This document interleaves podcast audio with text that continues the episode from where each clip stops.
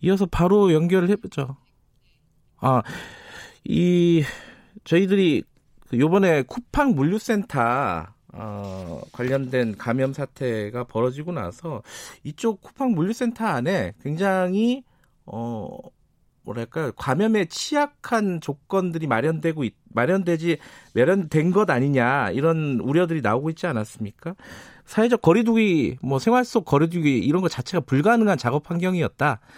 어, 그래서 이런 대규모 감염 사태가 벌어진 거 아니냐라는 지적들이 나오고 있습니다. 직접 쿠팡 부천 물류센터에서 최근까지 일하셨던 분입니다. 유튜브 채널 통해서 방송을 하시는 분이기도 하고요. 유튜버 권, 어, 꾼존곤, 준곤님, 아, 이름이 어렵네요.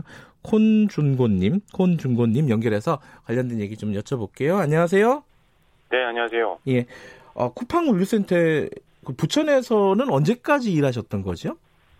어, 4월 초부터 시작해서 5월 중순까지 일을 했습니다.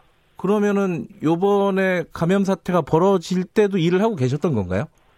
그렇죠. 감염 사태가 네. 이뤄지 그 확진자가 나오고 나서 이제 쿠팡 측에서 문자가 왔기 때문에 네. 그 접촉자 관련해서 그 사람으로 분류가 되어서 검사를 받고 왔죠. 아, 검사도 받고. 그러면 확진자랑 같은 층에서 일하셨다고 들었는데 그건 맞나요? 같은 층이라는 걸 알 수가 없는 게 쿠팡 측에서는 제대로 된 답변을 그때 해주질 않아서 아? 동선이라는 건지 이쪽 부분을 제가 알 수가 없었습니다. 음. 그럼 확진자들하고 어느 정도로 가까이 있었는지조차도 본인은 모르신다는 얘기네요? 그렇죠. 그렇기 때문에 이제 쿠팡 쪽에서는 전수조사를 통해서 전부 음. 다 이제 검사를 아마 권고를 드렸던 것 같습니다. 그러면 전수조사를 해서 검사를 받으셔서 음성이 나오신 거죠? 네, 맞습니다. 음성이 어. 나왔습니다. 그럼 음성이 나오면은, 어, 그대로 일상생활에 복귀할 수 있는 건가요? 아니면 조금 더 격리를 해야 되나요? 어떻습니까? 절차는? 음, 일단 음성 결과가 나오고 나서 네. 바로 이제 2주간 격리 통보를 받았고요. 네. 대신 어제쯤에 다시 보건소 측에서 연락이 와서 네. 자기가 일한 마지막 근무 날로 기준해서 2주 뒤면은 다시 정상 생활로 복귀해도 된다는 이야기를 들었습니다.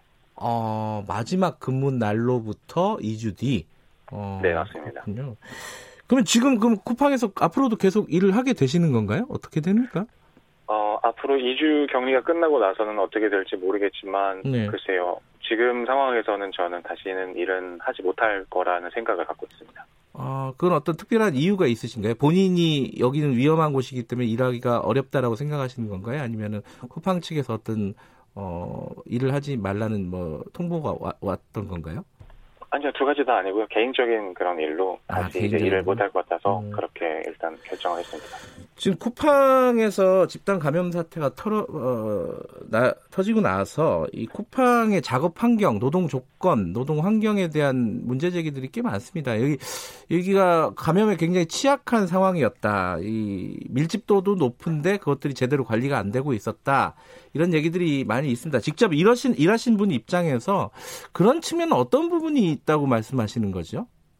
음, 아마 확진자분이 나오고 나서 네. 굉장히 많은 이슈가 됐던 건, 그, 일하는 환경 자체가 붙어서 일을 할 수밖에 없는 환경이라는 것에 있어서 많은 이슈가 됐던 것 같은데요. 네.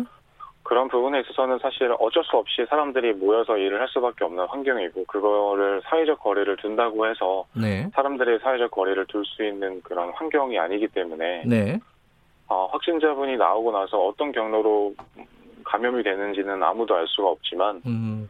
아마 같은 버스를 타서 밀폐된 공간에 있던지 아니면 식당과 관련해서 식당에서 사람들이 모여서 밥을 먹기 때문에 그런 부분에 있어서 조금 감염의 경로가 있지 않았나 생각을 합니다. 음, 그러니까 마스크라든가 손 소독제라든가 이런 부분들이 좀 어쩔 수 없이 모여서 일을 한다면은 그런 부분들이 좀 잘 지켜지고 관리가 돼야 되잖아요. 그건 네. 어땠습니까? 실제로 일을 하실 때는? 음, 실제로 입장을 할 때는 손 네. 소독제를 앞에서 직원분이 한 분이 항상 계속해서 나눠 주셨고요. 예. 그 다음에 들어가기 전에는 이제 앞에 열감지 카메라가 있어서 그 네. 앞에도 직원분이 계시고 마스크를 살짝 벗어서 열감지 체크를 한 뒤에 직원분이 들어가라고 하면 다시 마스크를 쓰고 들어가는 구조로 진행이 됐고요. 네. 어, 입구 앞에서는 항상 마스크를 확인했기 때문에 마스크가 없는 분께는 마스크를 꼭 착용하든지 아니면 돌아가라는 말을 했던 음. 거를 기억하고 있습니다. 그러니까 이 사태가 터지기 전에도 그런 식의 관리는 있었다는 말씀이시잖아요, 그죠? 네, 맞습니다. 그러면 어느 정도는 관리를 했다는 건데 그 취약했던 부분은 아까 말씀하신 식당 이런 부분인가요? 음, 취약했다고 얘기하기보단 사람들이 네. 밥을 먹기 위해서는 어쩔 수 없이 식당에 그렇죠. 가야 하는데 예. 그때 쿠팡 제가 일했던 부천 이 신선 물류센터 자체는 6층으로 구분이 되어 있습니다. 근데 네. 식당은 두 개로 나눠져 있거든요. 예. 그래서 항상 가는 사람들의 시간대가 달라지고 어, 인원수도 분류가 될, 될, 수밖에 없는데 그럼에도 불구하고 사람들이 많이 모일 수밖에 없는 거죠. 하루에 음. 300명에서 500명 정도의 사람이 일을 하게 되니까요. 네. 대신 어, 식당에서 일을 할 때 자체도 사람들한테 시간대를 나눠서 뭐두 두 번으로 나눠서 가게 했고 조금 시간이 지나고 나서는 그것마저도 사람들이 모이는 것 같으니까 네. 사람을 조금 더 시간별로 나눠서 보냈기 때문에 밥을 먹는 데 있어서 조금 더 빠르게 진행이 되면서 많은 사람이 없는 그런 과정 속에서도 밥을 먹을 수 있었는데 네. 그럼에도 불구하고 사람들이 좀 가까워지면서 친분이 쌓이니까 서로가 모여서 밥을 먹게 되고 아. 밥을 먹을 때는 당연히 마스크를 벗을 수밖에 없기 때문에 예. 그런 과정에서 어느 정도의 좀 위험성이 있지는 않았나 생각합니다. 음, 그러니까 밥 먹을 때는 어쩔 수 없이 좀 취약한 상황이 발생하게 되고 얘기도 하고 이럴, 이럴 수밖에 없었다는 거죠. 이게 사람들이 이제 좀 친해지고 나서 이런 어, 그런 어떤 위험한 상황들이 좀 계속 있었던 거네요, 그죠? 쿠팡 안에서도. 네, 예. 맞습니다. 그리고 또 하나 문제 제기 나왔던 게 이 근무하는 옷 있지 않습니까? 특히 이제 네. 냉동식품 같은 것들을 관리하는 그런 사람들이 이제 방한복을 입어야 되는데 이거 이게 개인별로 지급이 안 되고 좀 돌려 입었다 그러더라고요. 이건 맞는 얘기인가요? 네, 사실 개인용으로 지급이 되지 않은 건 사실입니다. 음. 어, 방한복이나 안전화 같은 경우는 서로가 돌려서 입을 수밖에 없는 상황이었고 네. 저 같은 경우는 오후조에 근무를 했었는데 네. 오전조에 근무하신 분들이 끝나자마자 바로 옷을 입을 수밖에 없는 그런 상황들이 이어졌었는데요. 네. 안전화 같은 경우는 신발이 멸균 처리가 된 곳이 된 곳에 넣어놓기 때문에 그런 부분에 있어서 어느 정도 조금 어, 감염의 그런 위험을 적게 만들 음. 수 있었다고 생각은 되지만 네. 어, 방화복 같은 경우는 그대로 받아 입을 수밖에 없었어요. 대신에 음. 일용직 저도 일용직이고 일용직이 대부분 많은 곳에서 어떻게 개인의 방언 방한복 그 안전화를 제공해 줄 수 있는지에 대한 것은 저도 의문이긴 한데요. 네.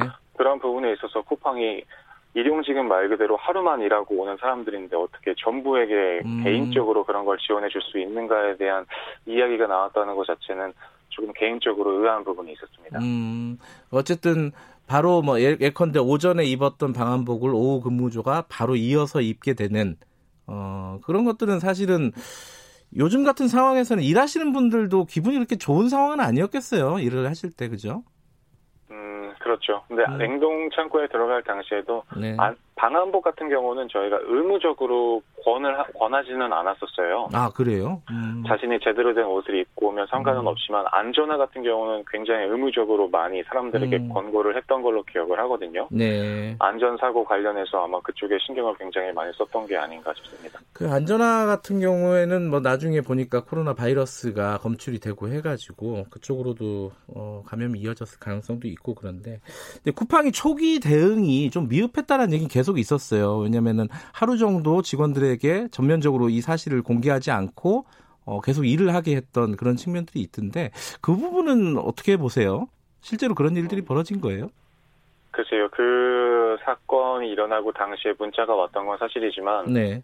어, 그 당시에 쿠팡이 어떤 조치를 했는지 내부적으로 어떤 이야기가 있는지 뭐 음. 뭐 저희 같은 일용직인 사람들은 사실 음. 알 길이 없죠. 네. 그래서 그 이후에 그 이후에 갔던 사람들이 그것 때문에 더 많이 뭐 감염이 됐는지 안 됐는지는 아직은 음. 뭐 아무도 알 수가 없는 부분이지만 네. 그게 사실이라면 쿠팡 내에서의 초기 대응은 잘못된 부분이라고 생각을 합니다. 예. 그 요번에 보니까 콜센터를 근무를 하시다가 그 물류센터에 주말에 이제 아르바이트를 하고 이런 분들도 있었더라고요. 실제로 일하시는 분들은 그렇게 투잡, 쓰리잡을 계속 같이 하시는 분들이 많이 있나요? 어, 이 코로나 사태 때문에 이제 음. 많은 분들이 일할 수 있는 기회를 잃어버린 상태에서 네. 쿠팡이 줬던 일할 수 있는 기회 자체는 개인적으로 굉장히 좋았다는 생각이 들고요. 네. 일적인 환경이나 어떤 것에도 비교해서도 주는 금액이 좀 적은 가격이 아니었기 때문에 음. 그래서 많은 사람들이 그런 환경에 대해서 이야기를 하면서도 계속해서 가지 않았을까 저는 그런 음. 생각을 합니다. 실제로도 네. 많은 분들이 여러 일을 계속해서 번갈아 가면서 진행을 하셨었고요. 예.